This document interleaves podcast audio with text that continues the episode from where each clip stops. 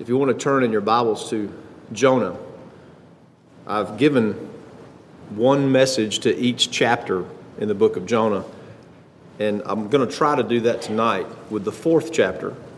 But there's so much in this fourth chapter, it's going to be hard to because I'm just going to have to leave some stuff out because there's so many different lessons that you can get out of the fourth chapter. And if you remember, we've spoken already about Jonah going to whale school. That was Jonah chapter 1. And then we spoke of Jonah graduating from whale school, Jonah's diploma. That was Jonah chapter 2, end of chapter 1, chapter 2.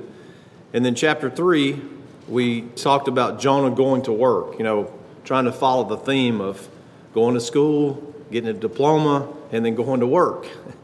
So I really struggled with what to call this last sermon. You know how I like these one liners, being an old songwriter. And so here's some titles that I toyed with. One title was A Worm, a Wind, and a Wish. Y'all can maybe figure that one out later. Another title was Glad for a Gourd, Mad at the Lord. That's pretty catchy. And then I thought, well, Jonah gets fired, you know, from his job, but that's not accurate. I thought the, more about that. It's actually would be Jonah quits. I mean, that's because that's what you got. Jonah quits. But I think I've settled on this from whale school to worm school the sad case of the pouting prophet. That's a long title, and it sounds like an old country song, real long title. From whale school to worm school, because that's what you've got in Jonah, the fourth chapter. So let's pick up in chapter four, and remember the context is the Lord has seen the repentance of Nineveh, and he has decided not to destroy the city. About 120 or so years later, this city is going to be destroyed. I believe it's in the, the days of Nahum, the prophet, which, Lord willing, if we continue this minor prophet series, we'll, we'll get to Nahum. But for 100 plus years, the destruction of Nineveh is spared because of the repentance of these people here. And we picked, we left off where it says that in chapter 4, verse 1, that Jonah was displeased. And you ever heard the old word flabbergasted? I mean, that's what I feel like when I read about Jonah's reaction. It just flabbergasts me. That means it just takes the wind out of me. Jonah was displeased because God was merciful. Now, that is a hard headed, obstinate, individual that would be that way. Judgmental. I mean, there's so many bad things that you can say about Jonah. And I want you to notice his reaction to God being merciful. It displeased Jonah exceedingly, verse 1 of chapter 4. And he was very angry. displeased exceedingly, it means to be torn up. That's how we would say it today. The literal definition is to be broken up. We'd say he was torn up over this. Another occurrence of this ex, uh, displeased exceedingly is found in the book of Genesis, where it tore up Abraham because his son Isaac was being bullied by the older boy that was the product of Hagar and Abraham, Ishmael. So Ishmael was bullying Isaac, and it just tore up Abraham. That's, that's a pretty good reason to get tore up, you know. Uh, his child was being, truly being bullied. And then in Isaiah 59 and 15, it speaks of God being displeased. So this is an emotion that God can feel himself, but in the context of Jonah, it, it is awful, it's sinful. He is ex- displeased exceedingly. He is all torn up because God has decided to have mercy. It says he was very angry. The word angry there means to glow or to grow warm, to blaze up, to fret, to grieve, to wax hot, to be incensed, to be wroth. He is so upset that he's just angry. I don't know if you've ever been angry in your life. I think we all have at some point or another. If you haven't yet, you haven't lived long enough. Or if you're a young guy, you don't remember because you definitely got angry when you weren't getting your way and you were a baby. That's why babies cry, they get upset. But if you think about, if you've ever experienced that emotion of just outright anger, I could just see Jonah there. He's just clenching his teeth and he's clenching his fists and he's, he's maybe broken out into a sweat because he's so mad because of God's mercy. And I'm going to tell you, it's always good to pray, but it, you might want to check your anger before you pray. Because here is Jonah in the midst of his exceeding displeasure and his very angriness, and it says he prays. I don't know if you remember, I think it was the first or second sermon that we preached on this. We talked about the seven different ways that Jonah petitioned the Lord. I believe it was the second sermon. And there were seven different ways that you know, he, he covered all the spectrum of ways to approach God. You know, and then the last one was where he cried out, you know, I'll pay that I have vowed salvation is of the Lord, and the Lord caused the fish, the whale, to vomit him up. This is one of those words for sure, but I can tell you it's not the same kind of praying that he's doing from the belly of the whale or the belly of hell as he described it. So he prays, not a good idea to pray in this frame of mind. He's angry at God. He says, listen to the language. I pray thee, O Lord, was not this my saying when I was yet in my country? What's he talking about? He's going back to when God first came to him and said, I want you to go to Nineveh and preach. The, either the thought occurred to Jonah, or he looked in the mirror, or he just spoke to himself and said, If I go over there and preach, I know that the Lord is going to forgive those people. he said this to himself. Was this not my saying when I was yet in my country? See that possessiveness there? Therefore, I fled before unto Tarshish. You want to know why Jonah fled? It's because he knew in his heart that God was consistent with his character, and if those people in Nineveh repented, God would not destroy them. That's terrible, isn't it? Now, watch this. For I knew that thou art, can't you just see him doing this with clenched teeth? I knew that thou art a gracious God. and merciful, slow to anger, and of great kindness, and repentest thee of the evil. This man has lost his mind, has he not? If, if you want to say it like that, that he's lost his mind, he's just so cauterized, calloused by his sin of unthankfulness and pride. So don't think for a second that we can't get there ourselves. He is so cauterized, calloused by his sin. Watch this now. He says that he fled because God was gracious and merciful and slow to anger and of great kindness and would turn from the trouble that he was going to bring upon Nineveh. So ask the question Was Jonah gracious? No. Was Jonah merciful? No. Was Jonah slow to anger? No. Was Jonah kind? No. Was he willing to spare and, and be merciful? No. now let me just ask y'all this How would you like for this guy to be your preacher. Think about it. Would you even want to be around this guy? Okay?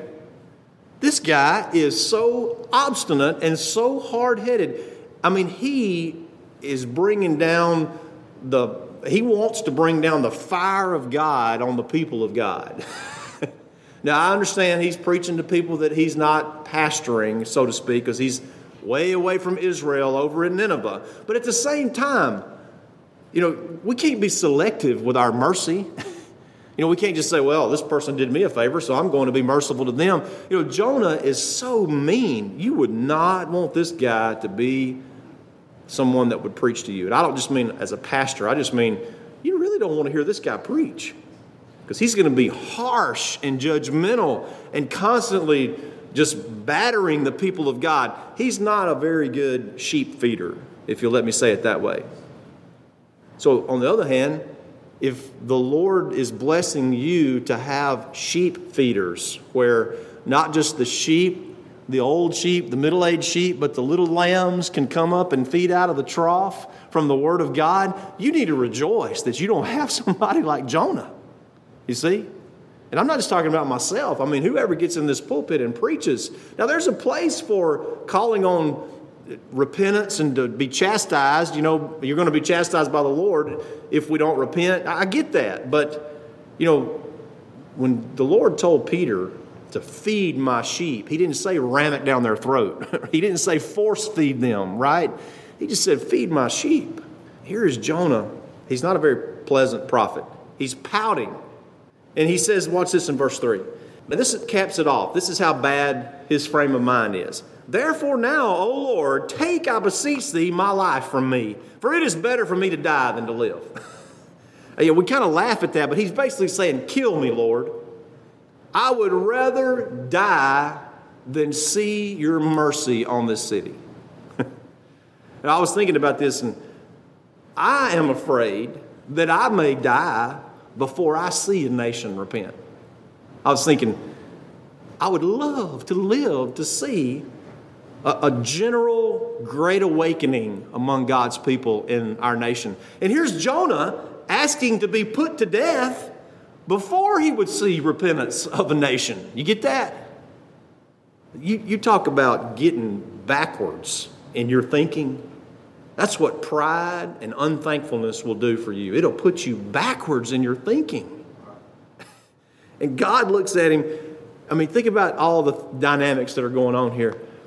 You can't you just picture God just, it's almost like God is in awe of his stupidity, of Jonah's foolishness and stupidity. You know, God's just going, really? and not that God doesn't know everything, of course, but notice how God is, is interacting with Jonah. And if that was you or me, we wouldn't have this kind of patience. I mean, God is proving what Jonah said about him being merciful and slow to anger and of great kindness. You know, in many ways, at this point, Jonah deserved to be put back in the belly of the whale. you see? What, what is that diploma doing him any good now? You see, he, he's graduated from whale school and he's like he's just turning his credentials back in. Therefore, now, O Lord, take, I beseech thee, my life from me. Kill me, Lord. For it's better for me to die than to live. I'd rather die than see this nation repent. And then the Lord says, Doest thou well to be angry? You know, the Lord actually talks with him. He said, Do you really think you're on the right mark here, Jonah? Interestingly, at this point, Jonah doesn't answer him. so Jonah went out of the city. Now, in verse 5, it may be that Jonah, some of the commentators think, well, Jonah's already out on the edge of the city when this first verses 1 through 3 take place. I mean, who knows, really, in a sense, who cares? But Jonah has positioned himself for the fireworks show. He is expecting God to judge this city and destroy it. Jonah went out of the city and sat on the east side of the city, and there made him a booth. I think it's significant that he went to the east side. and he made him a booth and sat under it. He, made, he builds himself a little shelter. And he sits under it in the shadow of the shelter till he might see what will become of the city. The reason I think he's done this immediately after he preached to Nineveh, and I think you know the dialogue that goes on between him and the Lord is after he's already up there, because you could just picture him just sitting there, just waiting to watch the Lord burn this city. He can't wait. He's thinking back to Sodom and Gomorrah. See, he's thinking back to reading the book of Genesis, uh, the book of the law, you know, the book of Moses, and reading about how God brought fire and brimstone upon that those wicked cities. And watch verse six. And the Lord God prepared a gourd and made it to come up over Jonah, that it might be a shadow over his head, to deliver him from his grief. That, could there be anything more merciful than even in the midst of Jonah's foolishness and his anger and his displeasure and his relative stupidity, God still gives him a blessing? That just is a testimony to the mercy and grace of God. You hear me? And so Jonah was exceeding glad of the gourd. You remember one of the titles was glad for a gourd, but mad at the Lord. you know, I mean, he's he's happy. You know, think about the the psychosis here. What's going on in this man's mind?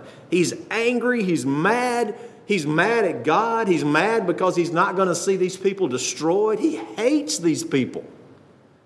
And then the Lord sends this gourd. I don't know, miraculously, you know, this gourd just comes up kind of overnight, comes up in one night. So when the sun comes up, his little booth, his little wimpy little booth that he built, his shelter, was not keeping the sun off of him. So here's this gourd with leaves on it, and he's, ah, oh, this is great. you know, I've got a better shade now to see. He's still thinking, well, maybe the Lord will turn from turning and will destroy the city. So Jonah was glad for the gourd. Now, this is a testimony to how mixed up Jonah's value system was. He's mad because God is not going to destroy this city, but he's glad because a vine comes up. You know, I don't know if you've ever seen how gourds grow out in the country or out in the garden or whatever, but they they just kind of spread. Now, this gourd here, this vine here, was a stiff enough vine to where it goes up and covers over him, but it's got big leaves on it. And then it says in verse 7 that God prepared a worm when the morning rose the next day. And it smote the gourd that it, that it withered. So here you've got Jonah valuing a plant more than he values people. And Jonah's already been instructed in one of the most extreme ways that you could ever imagine somebody being instructed. I told you when we first started this series on Jonah that you don't want to go to whale school. I would much rather go to worm school than to whale school. I mean, think about it. God teaches Jonah this tremendous lesson that he doesn't get from whale school. And now he sends this little bitty worm. I'm sure there's some great significance there that some, some great fishermen could tell us, you know, but it's a worm that catches a fish, you know. But here's a worm that God prepares. He prepared a fish, he prepared a whale that swallowed up Jonah, and now he prepares a worm. I tell you, that's a testimony to God's absolute sovereignty and authority over all of creation. He can use a whale, he can use a worm, he can use he can make an old crazy king, prideful king go out and become have the heart of a beast. That's what it says that happened to Nebuchadnezzar, that he, he was given the heart of a beast. You know, God is all powerful, and He can teach us lessons from so many different areas. And Jonah didn't get the whale lesson. you might say, in one sense, he flunked out of whale school. And now God's using a worm, a little bitty worm from one of the biggest animals or one of the biggest fishes, or I guess it's a mammal officially, but one of the biggest animals out there. And now he's using this little bitty animal, this little bitty worm. I don't think a worm is an animal. You folks that are into all that can tell me later. but, but this little bitty worm.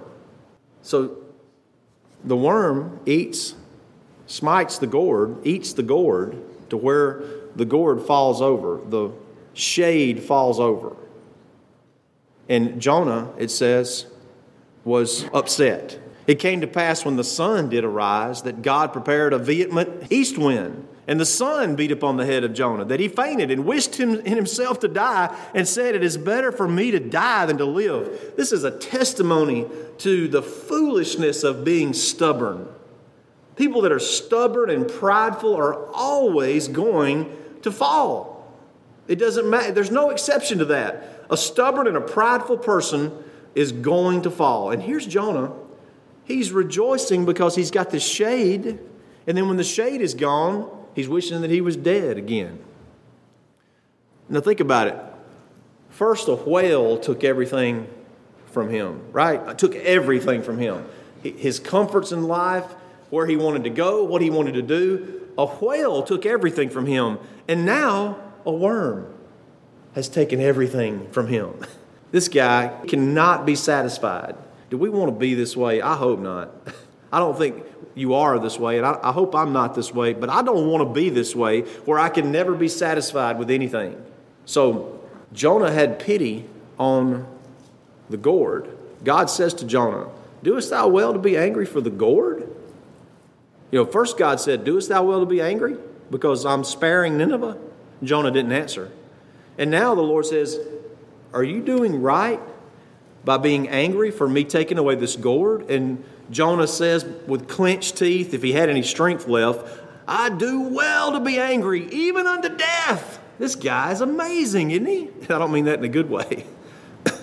so if you look there in verse 8, you can just picture uh, Jonah sitting there under the little booth that he's made, and the gourd comes up, and then the gourd goes down from the worm, and then the sun comes up, and here comes this east wind. God sent, remember, he's sitting over here on the east side of the city, and here comes this east wind.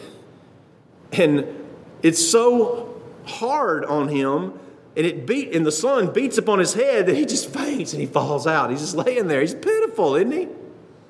I mean, it's, it's, all, it's really, it's, it's kind of comical if you think about it.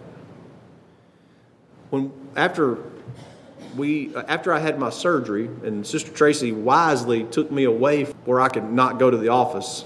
she took me down there to the beach. There was one day that we went out, and I was kind of stumbling around with a cane, you know.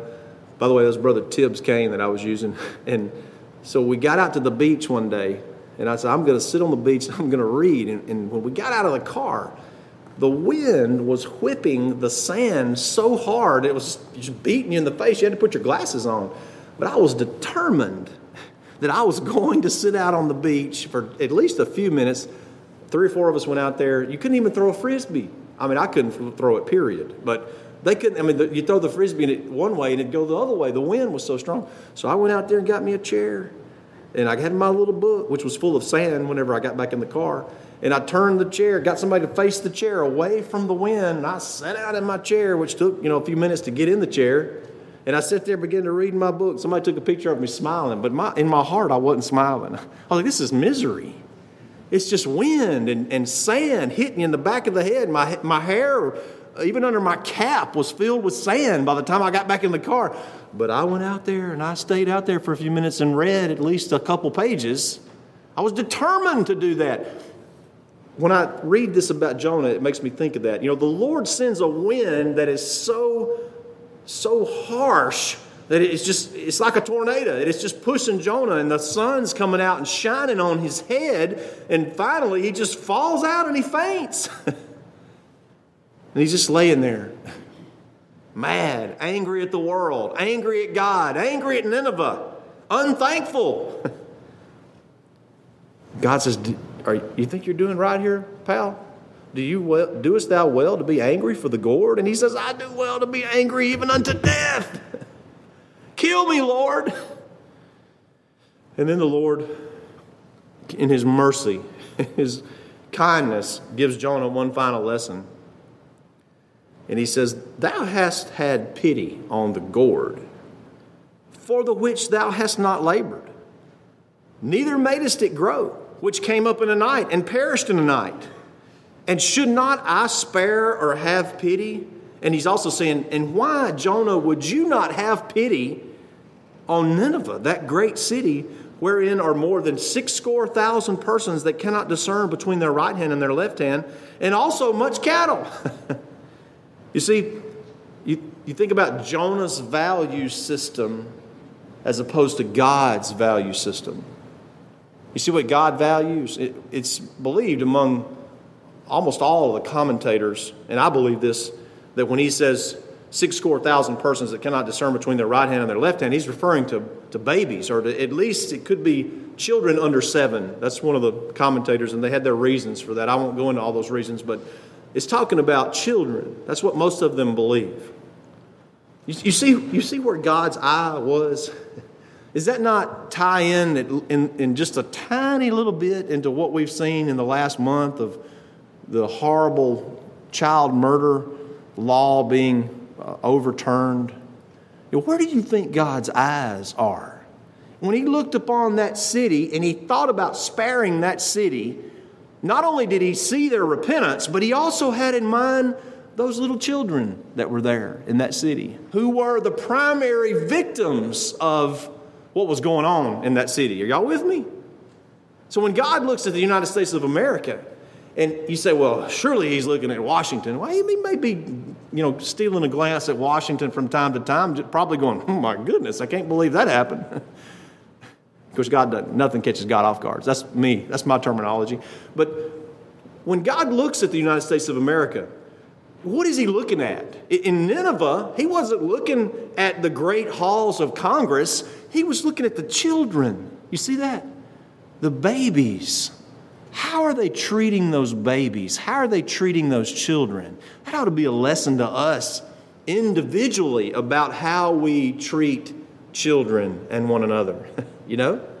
Probably a message for another time, but you want to see God's value system. Not only that, God is looking at the children of that city, and it also says there was much cattle there. I think that's just kind of a funny commentary.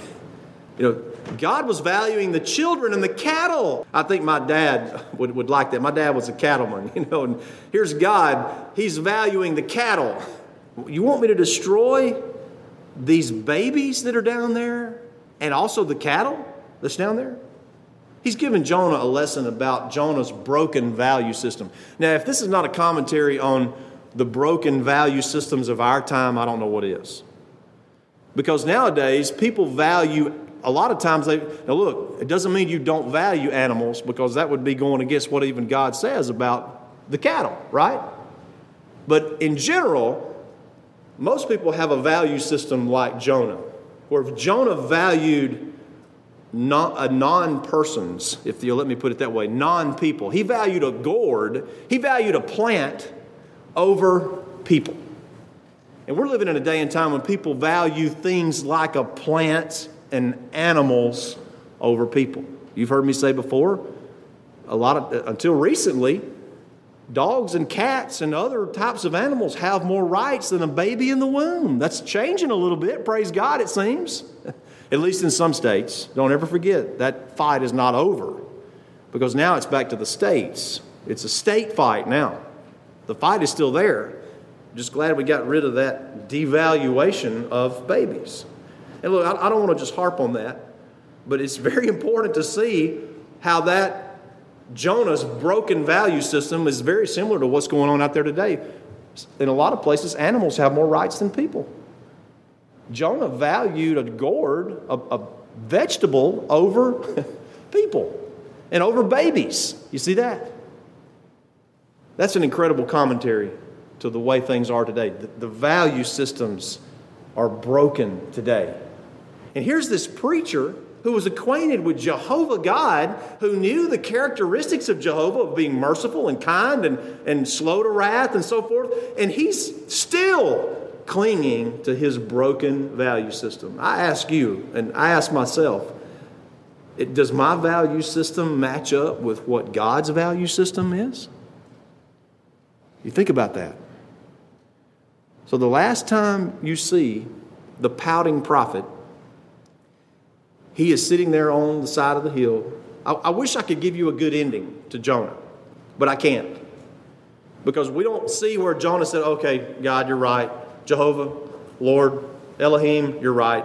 I shouldn't have thought about this plant like I thought, and I now I want to value these babies you've told me about. And there's some good cows down there, some good cattle. You know, the Lord, it's almost like the Lord is trying to salvage anything He can out of the mind of Jonah. That's a bad place to be, too.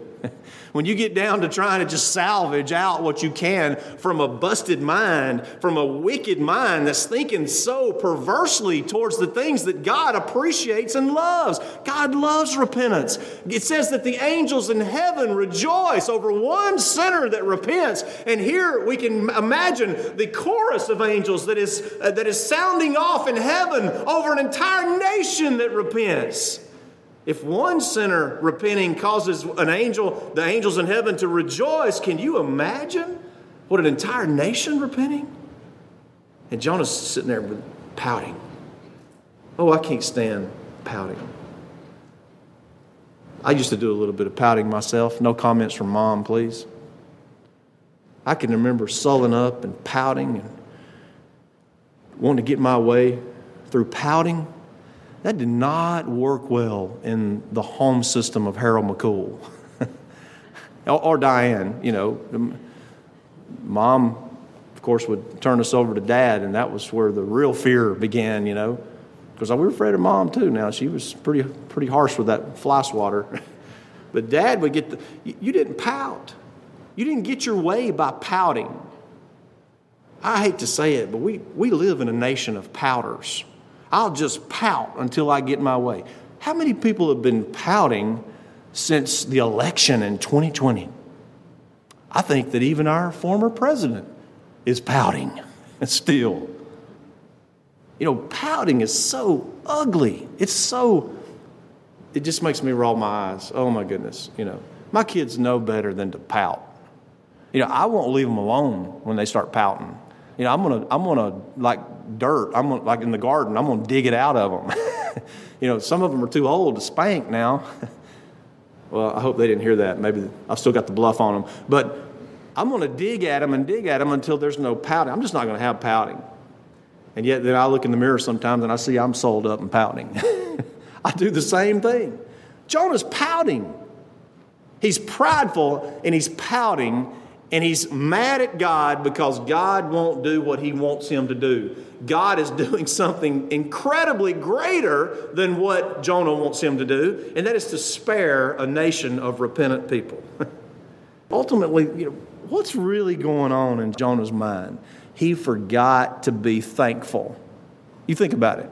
He says, When I was in my country, I knew and said to myself that if I go up there and preach and do what God calls me to do as a prophet, that God is just likely to forgive those people if they repent. He is so unthankful. You remember what got him out of the belly of the whale?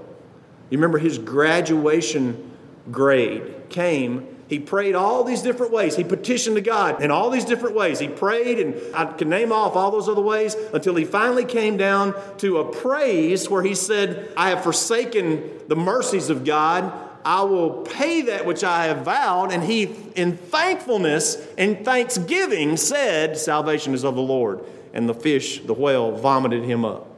That is what graduated him from whale school, was thankfulness. It didn't stick with him very long, did it? And you know, we're like that.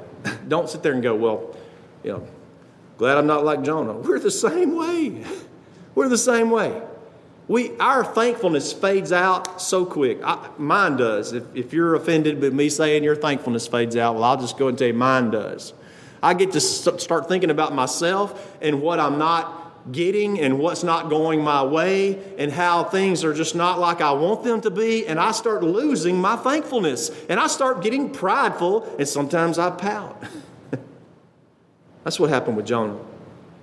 And whenever you start pouting and you start being unthankful, guess what? Your value system is, is going to be messed up. That's exactly what happens with Jonah. He didn't learn from the whale, or at least what he learned, faded out real quick. And he sure didn't learn from the worm, and so he continues to pout. He forgot to be thankful. Now, this bears mentioning because in Matthew 12 and 38, verses right around verse 38, it says that the Pharisees came to Jesus seeking a sign. And Jesus looked at them and he said, There shall no sign be given this generation except for the sign of the prophet Jonas. Now, of all the prophets that Jesus could have pulled out and, and presented there, of all the prophets, it is ironic that he pulls out Jonah. Because Jonah is the, the most least like Jesus Christ as anyone you could ever imagine. Because here is Jonah saying, You're merciful, you're kind, you're gracious, and all these different things. And Jesus says, The only sign you're going to get is the sign of the prophet Jonah. Now, and if you put the, Luke, the book of Luke together with that, you'll see where he says that Jonah was a sign to the Ninevites. And yes, it was the three days and three nights in the belly of the whale. But it says that the nation of Nineveh will rise up in judgment against that present generation of the Pharisees who were asking for a sign because they repented not. They didn't embrace who Jesus was. But the Ninevites, those heathens, those child sacrificers, those child abusers, those child molesters, those child, the ones that were hurting children, and they were hurting each other too, crime was rampant through the city, those people repented when this old obstinate, proud, and pouting prophet showed up. Jesus said, You'll get no sign but the sign of the prophet Jonah. As Jonah was three days and three nights in the belly of the whale, so shall the Son of Man be three days and three nights in the heart of the earth. That's amazing, isn't it? So, how were Jonah and Jesus alike? First of all, they spent three days and three nights in a very dark place, right? Jonah was in the belly of the whale, Jesus was in the heart of the earth. How were Jonah and Jesus alike? Have you ever thought about this? They both wished for themselves to die. You ever thought about that? At least three times, Jonah said, Kill me, Lord, I wish I was dead. And Jesus Christ, for much different reasons, wished for himself to die. It says that he despised the shame of the cross, but for the joy that was set before him, he endured the cross. Why? So that he could keep the covenant that he had made with the Father and with the Spirit. It was a much different reason that Jonah wanted to die. J- Jonah wanted to die because he was so mad at God. Jesus wished to die so that he could save you from your sins. Isn't that amazing? Another similarity, there's probably many more, but for the sake of time, we'll close out with just one more. They both suffered, Jonah and Jesus, they both suffered the wrath of God.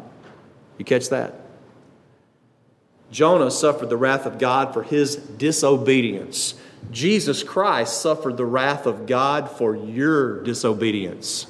You catch that? Jesus suffered the wrath of God for being obedient to God and not swerving from the course that he was on. That's amazing, isn't it? If you'll just sit back and just think about what was going on in the mind of Jonah, he is merciless, he is angry, and he wished himself to die. oh, may God spare us from such characteristics where we are taken by such things. I mean, I tell you, your anger will take you if you let it. It will take you. And I think the next time I get angry, God forbid, I'm going to think back to this right here, to what the Lord may be saying to me Tim, doest thou well to be angry? No, we do not do well to be angry. For anger resteth in the bosom of fools. But isn't it amazing that Jesus used that example of Jonah? He said, That's the only sign you're going to get. As Jonah was in the belly of the whale for three days and three nights, so shall the Son of Man be in the heart of the earth. The very fact that Jesus used that example of Jonah is a testimony to the graciousness and the mercy of God. You see? Of all the prophets he could have used, he used angry, mad, upset, obstinate, and pouting, prideful Jonah. So, Jonah, in the last chapter, he went to whale school in the first chapter, but now he goes to worm school. And that's kind of appropriate, isn't it? Because he's, he's really acting like a, a worm. You know, I, I, the song we sing, Who Am I? You know, this worm of earth. I think Jonah had forgotten that he was a worm. I think Jonah had forgotten that even the words that he spoke came from another source, from God, when he was prophesying. I think Jonah forgot that it wasn't his right to have been born in the nation of Israel. It was the blessing of God. And I think that we forget those things. We forget where we come from and what we were, and we start thinking we're something and that we become prideful. And the next thing you know, we think we have this deserving mentality and we become a lot like Jonah. God spare us from that. Help us to be thankful and to realize salvation is of the Lord. Every deliverance we get in this life is from God. Every ability we have is from God. Everything that we should be doing should be to the glory of God. See? And let us follow the pattern of our Lord Amen. instead of following the pattern of this pouting prophet. I've enjoyed studying the book of Jonah, and I look forward to, Lord willing, to moving on into some of the other minor prophets. But I certainly think that Jonah was worth taking a little bit slower and going through each of the chapters. So I hope that it's been a blessing to you, and I hope that it's been glorifying to God.